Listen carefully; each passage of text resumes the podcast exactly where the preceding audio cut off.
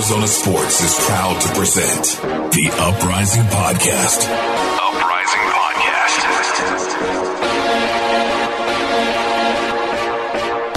Hello, and welcome into the Uprising Podcast, a podcast about Phoenix Rising Football Club. I am your host, Jake Anderson. Today, my guest is Phoenix Rising fullback Darnell King. Darnell is yet another new addition to the club this season. Prior to calling the Valley home, Darnell was born and raised in Florida and actually played forward at Florida Atlantic University before transitioning to right back. And prior to joining Phoenix Rising, King spent time with other USL sides in Tampa Bay, San Antonio, and Nashville. Now that he's here in Phoenix, Darnell has been deployed as both a left and a right back by manager Rick Schantz. And in just his first start at left back this season, King managed to score a goal in Rising's 2 0 victory over San Diego, which was a performance good enough to name him to last week's USL Team of the Week. Now, this week's Team of the Week featured Solomon Asante as the Player of the Week, and Junior Flemmings was named to the Team of the Week as an honorable mention. Phoenix played two matches over the course of this week, and I would like to point out that Darnell played on both the left and the right in the two matches, which would be the corresponding attacking wingers in Junior and Solo. So, without further ado, let me bring on the man himself, Phoenix Rising fullback Darnell King. Darnell, how are you, man? How you doing? I got you. What's going on? Cool, cool. Looking good. How are you? Pretty good, man. How about yourself? I'm doing well. Thanks for joining me. Um, I know we've spoken after a match before, but you know I'm wearing a mask, so good to uh, good to see you. Good to meet you virtually, I guess, in uh, in this 2020 COVID world. How are you? How you yeah. doing? Good, good, man. Just got done with practice, chilling with the puppy right now. Got some food in me, and just uh, ready to talk talk with you, have a little chat. So just living life, living life. Nice. Uh, well, yeah, thank you again for joining me. And um, before we jump into the football aspect of it, just how has Darnell King, the person, been during 2020? This has been a crazy year. Uh, you know, just to wake up every day is a blessing. So, you know, I, have been trying to look at all the positives. Obviously, 2020 isn't the greatest year for everybody. So, um, yeah, just trying to look forward to, you know, better things to come. Uh, I mean, because obviously what we do is, you know, much easier than what a lot of people do on a daily basis and kind of what they're going through. So just happy to have my health, happy that my family had their health, and uh, yeah, just trying to stay positive, man. So before we get into Phoenix Rising, you uh, you played forward actually at Florida Atlantic. Uh, I just kind of want to know the transition from when you were in college and an attacker to how did you become a defender? So um, yeah, throughout my whole career, I was a forward, and sometimes I would play. In youth, I played like midfield and winger and stuff. Um, but when I went to college, I was more of a forward slash left winger. So you know, I had a lot of athleticism, and people started seeing that through my college career, and you know, I scored a lot of goals there. But when I went to the strikers, um, it was more about just kind of getting taking my opportunity. So, you know, whenever one arose, I, I, I tried to jump on it as quickly as possible. So what happened was there was a, a Haitian international. His name is Haitian international. His name is Stefan Guillaume. Great guy, great friend of mine um, he played right back at the time. Uh, had a little bit more experience than me and that stuff. So I was just kind of getting in and out of the lineup as at the forward and right mid position. Uh, he had got injured, and the coach we didn't have any backup right back. So he was the coach Daryl Shore at the time. He said uh, at training one day, he was just like, "Does anybody here play right back?" And he's like, "Who wants to play right back?" And for me, since I was just kind of in and out of the lineup, I was like, "I just want to play in the pro scene." So I jumped on as that I could play. You know, I think my athleticism helped me a lot at first, but as time went on, I started to kind of understand the role more and work on my positioning. And you know, being a rookie and just a younger player at that time, playing against some of the more experienced guys, and you know, having them run at me daily, you know, one v one situations, it kind of helped me understand that role more and more, and I got better at it. So it ended up getting me uh, in 2014. I was best 11 at that position, so it ended up working out. You know, so it's that was kind of the way I kind of jumped into it. I just jumped on the opportunity just because I wanted to play.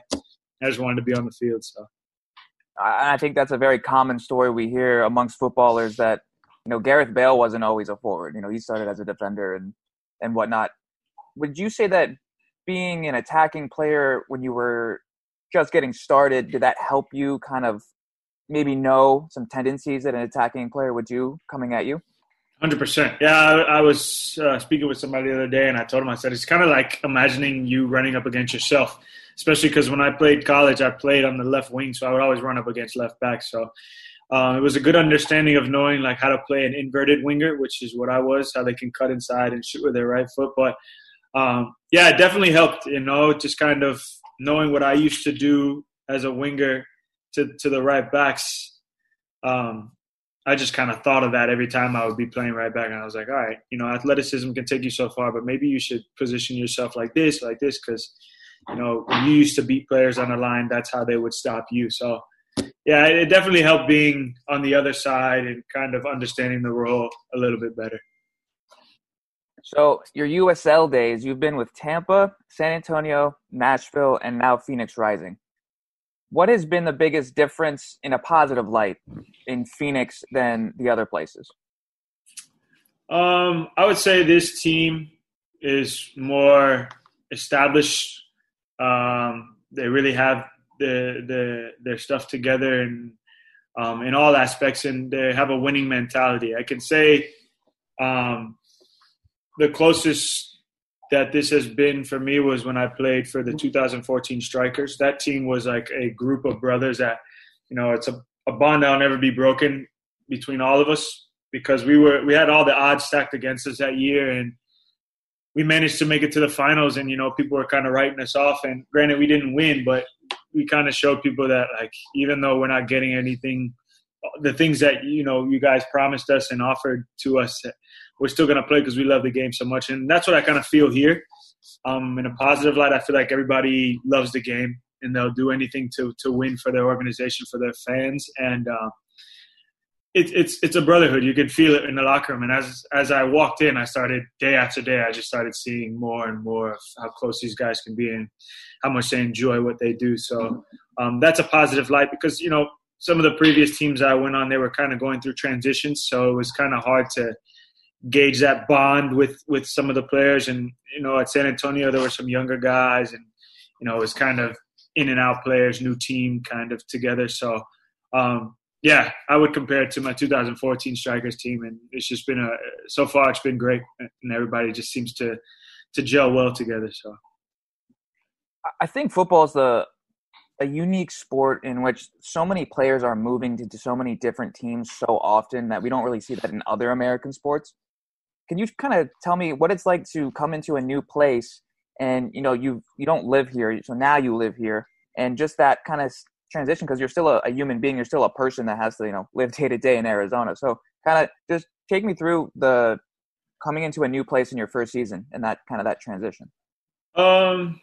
Yeah. So I mean, let's go. Let's start off with weather wise. Like I, it's different, but I was born and raised in Florida, so I guess the big difference would be the humidity to the, the dry air, kind of feeling like you're walking out in an oven every day. But you know, I, I feel like as players, yes, we can use that as like an excuse, but I think you adapt to it and um, you love the game so much that you'll play through any type of weather. Um, on the other side of just kind of moving to a new place, yeah, you know, I would say it's more tough on my wife because she's such a strong person in uh, sticking through this with me and you know kind of moving the last three four years and you know still finding a job and still maintaining you know her sanity through all this um, but you know for me at the stage that i am in my career you know i've been playing for nine years so i would consider myself kind of a veteran in the game i kind of know how to go into a locker room and feel it out and you know understand the players and you know become become a part of the brotherhood that's already been established here. So um, it wasn't very hard for me uh, to kind of transition into to the team because first off, the guys are very welcoming, open arms, and you know they they embraced me like like another one of their own as soon as I got here. And that same with the fans and the organization, you know. Um, so you know, moving would probably be the toughest thing, just trying to get everything here and you know get it all sorted out. But once you have that down, you just have to adapt and get moving on with your life, you know. So any anybody that's transitioning into a different state, it may take some time, but I mean, it is what it is. You're there. You might as well make the best of it. So. So speaking of a locker room, I don't I don't mean to call you old, but you're one of the older guys um, on the team. Um, I mean, do the younger guys do they look do they look up to you? Do you feel like you're one of the the leaders in the locker room, or is or is it you're new and you're still kind of transitioning? No, I feel like some of the guys look up to me for for guidance. Nothing. I mean, everybody is here for a reason. Everybody's unique in their own way, and they all have their qualities. Um, you know, it could be more the younger, younger guys. And, you know, I have a nickname in the locker room. They call me Uncle D, and that's everybody calls me Uncle D. So I do feel that, you know, kind of older player in there. And, you know, it, I try and spread my experience uh, the best way I can because that's all I can can do. I can't tell a player how to play because once you're on the field, you make your own decisions. But I can tell you through my experiences and all the things that I've gone through in my career. You know, that's that's the only advice I can give you of, of what I've been through. So um, every player is different. Every player's gone through their own struggles, their own triumphs. So it's, uh, yeah, I mean, I feel like I, I, have some respect in that aspect, and uh, I give it back. You know, I don't want to be the guy who's just like, yeah, I tell you this, you do it, and so it's, it's more of a you know mutual type thing, and we, we all work together to uh, make the locker room a, an awesome place to be. So. So I think it's safe to say at this point that you're Rick's favorite fullback. Um, Can you kind of talk about the conversation, if there was one, about you playing on the left?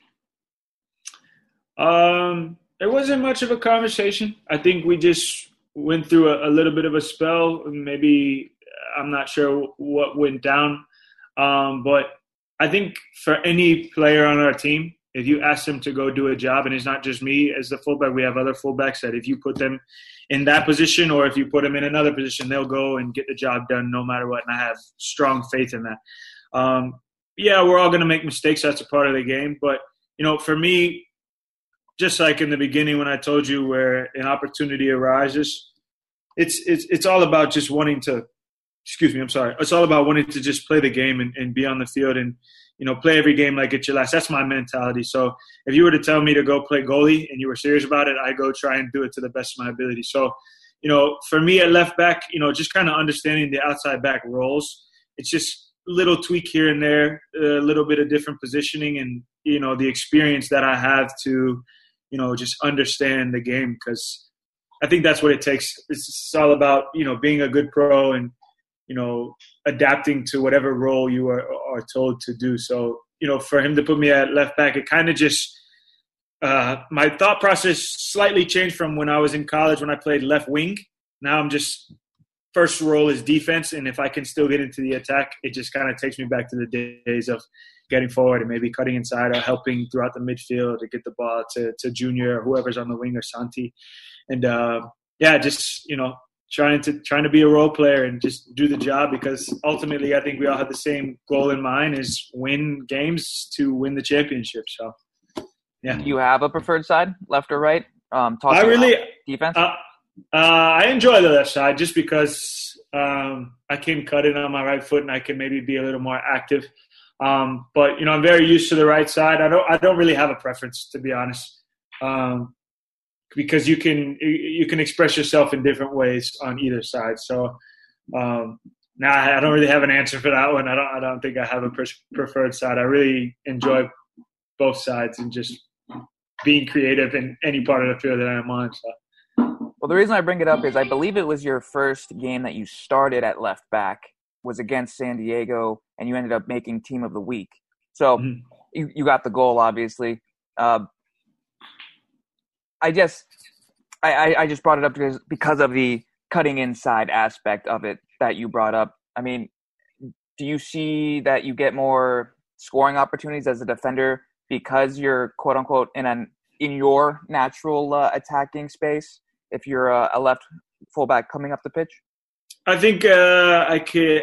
I, I, I feel a little more comfortable on the offensive side because I am on my right foot if I ever get a chance to just kind of uh, shoot it, but um, I don't know. It's it's it's uh, it's it's weird because I have played right back for so long, and you know that that was a position that I did well, and I've scored from that position as well. But um, it does make it a bit. And, and honestly, it's not just about me. It, it, it takes like a bunch of the guys to understand, like for me to even get into that position. So if I'm able to get up there, I have to know that either my defensive midfielder is covering behind me, or you know I've gotten into a position where Junior or Santi or whoever's on the left wing has covered me, or we can just combine and work something out. But you obviously know that we have crazy crazy uh, offensive players, and you know if Junior is in a one v one situation, it's not likely for me to go up there and you know support unless you know I'm just pressing behind him to get the rebound. So I think our system helps me get into areas to score uh, a lot better. But you know my first role is defense, and that's one thing I need to focus on mainly. And if the opportunity comes to score, then great. I just got to take the chance and hope for, hope for the best. So. Well, that leads me uh, to my next question, which is, can you talk about the similarities and the differences playing with solo when you're on the right and then playing with junior when you're on the left? Yeah, um, they're both great 1v1 players. Um, you know, junior has pace to get in behind a lot. And, you know, f- for me on the left side, it was easier for me to kind of pop inside and get in the midfield and the midfielder kind of pop out and just kind of open that space for for the winger to get the ball in a 1v1 situation on the right uh, I think on the right for me is more of a combination play to maybe get me down the line for a cross or you know support Solo and his one v one situations. And um, like you can remember the Portland game, me and Solo were connecting a lot that first game, and that was our first oh third game together. So um, yeah, it, it's it's different on both sides, but um, sorry, I'm gonna walk just because my dog is trying to get outside. Um, it's different on both sides just because. Uh, of who you're playing with, but you know they're both very good one v one. So you just got to kind of read what they do when they have the ball and then go from there. So the last time we spoke face to face would have been after your last home match, and you said that you agreed with Rick that you needed to play higher up the pitch. So I asked Rick about that the following Tuesday, and he said that he didn't mean that just when you guys were in possession. He meant it as well when you were uh, defending, meaning you needed to press the attacking players. So I want to ask you, uh, from the man himself, as a fullback in Rick Schantz's system, what is expected of you on the defensive side? Um, high energy and, and, and high pressing. You know, a lot of communication needs to come from us out the back. And I think a, a main thing is a push pull thing is what we kind of talked about. If I can definitely encourage Junior to press high and I know my center back can push me up. That's where he wants me, just so we can kind of lock teams in. So, um, and in the end, the, the outcome will be we win the ball up there, and we can just kind of be in their half to put it in the back of the net, rather than sitting back in our half and winning the ball. And granted, you know, our press may get beat at times, and we just have to recover and do our best. But you know, I think if we're on the front foot and you know trying to put a team under pressure, you know, there uh, majority of the time there will be a flaw and you know we can capitalize on that. So yeah, I, I totally understand. And maybe I, when I told you about that, maybe I didn't explain it very well because it is on offense and defense, and they go hand in hand when you're a pressing team like that. So,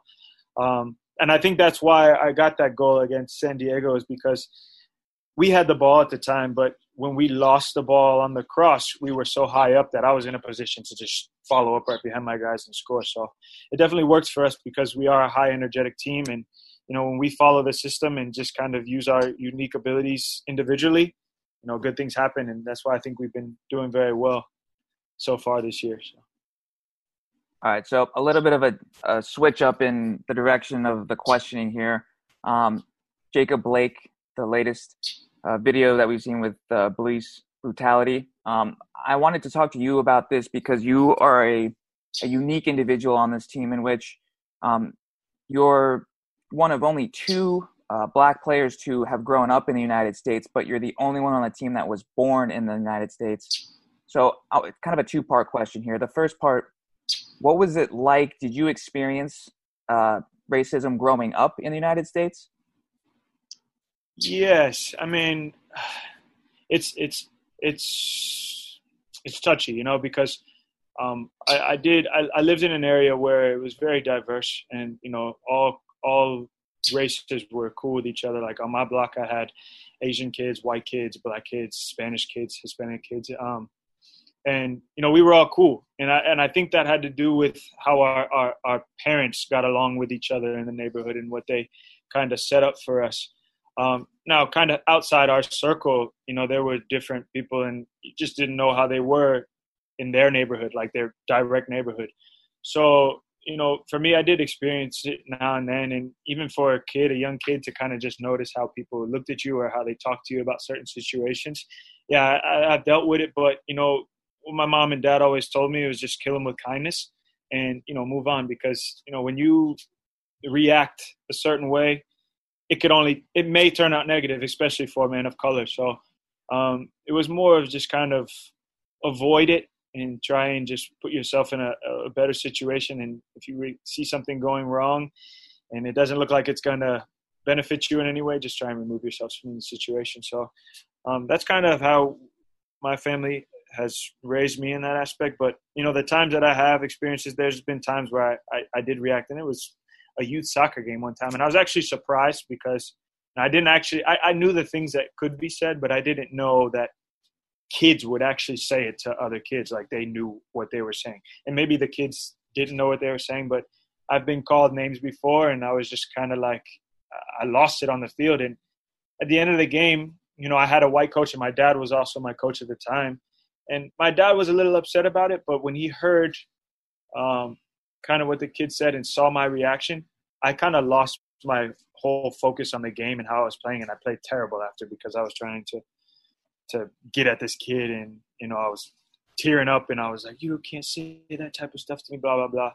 And they were like when you react like that they take you out of the game. So it was more of that moment kind of made me realize like in the game you're to have I would say ignorant people and just people that try and get under your skin whether they know what they're talking about or not it's more about you just going back to killing them with kindness and focusing on what you has it what you have at hand and what your future is going to be because I don't know what that kid's doing now but I know what I'm doing now, and I'm enjoying it to the fullest. So, yeah, those are some some of the experience. I mean, I've experienced more at an older age as well, but you know, it's it's been happening for for, for years, and you know, it's something where it's it's videotaped now to where a lot of people can see it and how long some of these processes go on for.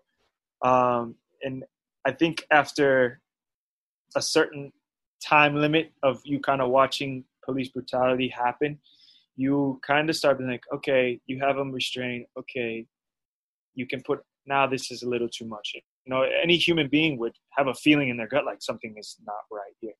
And right and wrong is different to everybody. So, you know, for me, that's that's uh, up to, to, to their opinion. But I think you you can know what's morally right and morally wrong. So for for the the things that have been happening you know it's it's terrible you know and and hopefully we can come to to a point and it's it's it's good that people are starting to raise much more awareness but like i said man this is this has been happening for years years years years years and uh, i don't know if history in school is talks about it as much but um, you know when you have grandparents that tell you stories and you know they have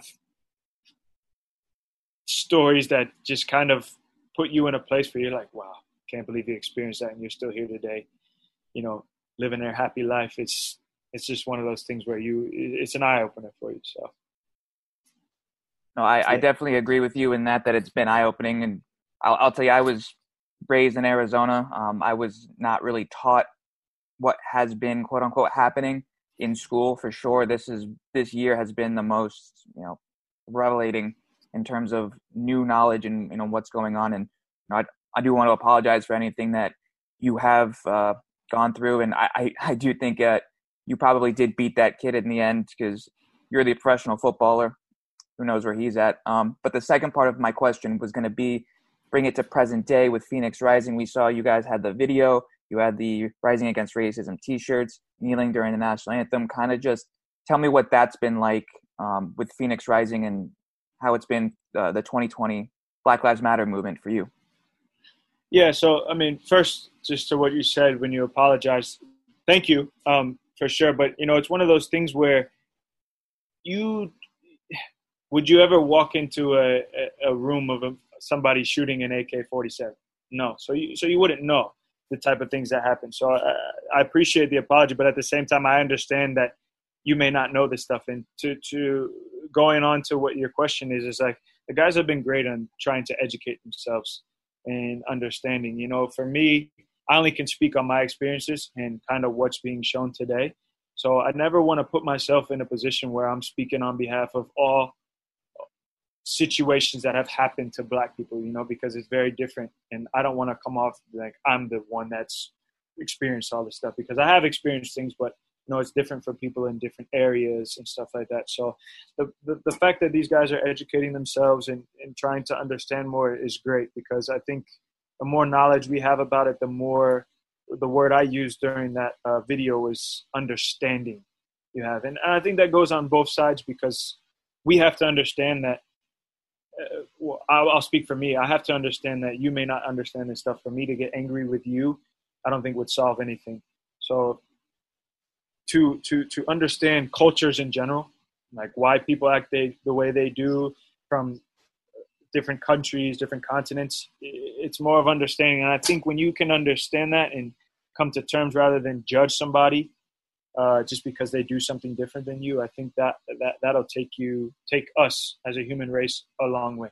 I don't have all the answers. That's something that I try and preach to my little bubble because I think my little way I do things is try and explain my experiences through a web effect. And I think when um, you can touch people close to you and kind of get them to understand rather than try and touch people on a bigger scale, that you'll always have somebody misconstruing what you say or you know, trying to turn what you say negative rather than getting them in a personal understanding to say, this is what I mean. What do you mean? And then we can kind of go from there. And they can explain what I mean to somebody else and vice versa. And then it just kind of spreads that way rather than getting comments constantly of somebody saying, well, you're wrong. And it's like, I don't think that person meant it that way. I think you're just misconstruing it because you want to cause more and more. So um, I do think it, it, it is something that does need to be realized and, and put out in the open. And I think, you know, peaceful protesting, we're going the right way in a sense of trying to get more people to understand. Um, but, you know, it's, it's, it's, it's a very long process and it's been a long process since the beginning. And, you know, it's, it's changed a little bit for me and you to be able to have this conversation. We've come a long way, but at the same time, you know, there's, there's still a long way to go. So and to touch on your point about the different perspectives, um, a few months ago, and this year feels so long. It, I think it was a few months ago. I asked Junior and I asked Kevin similar.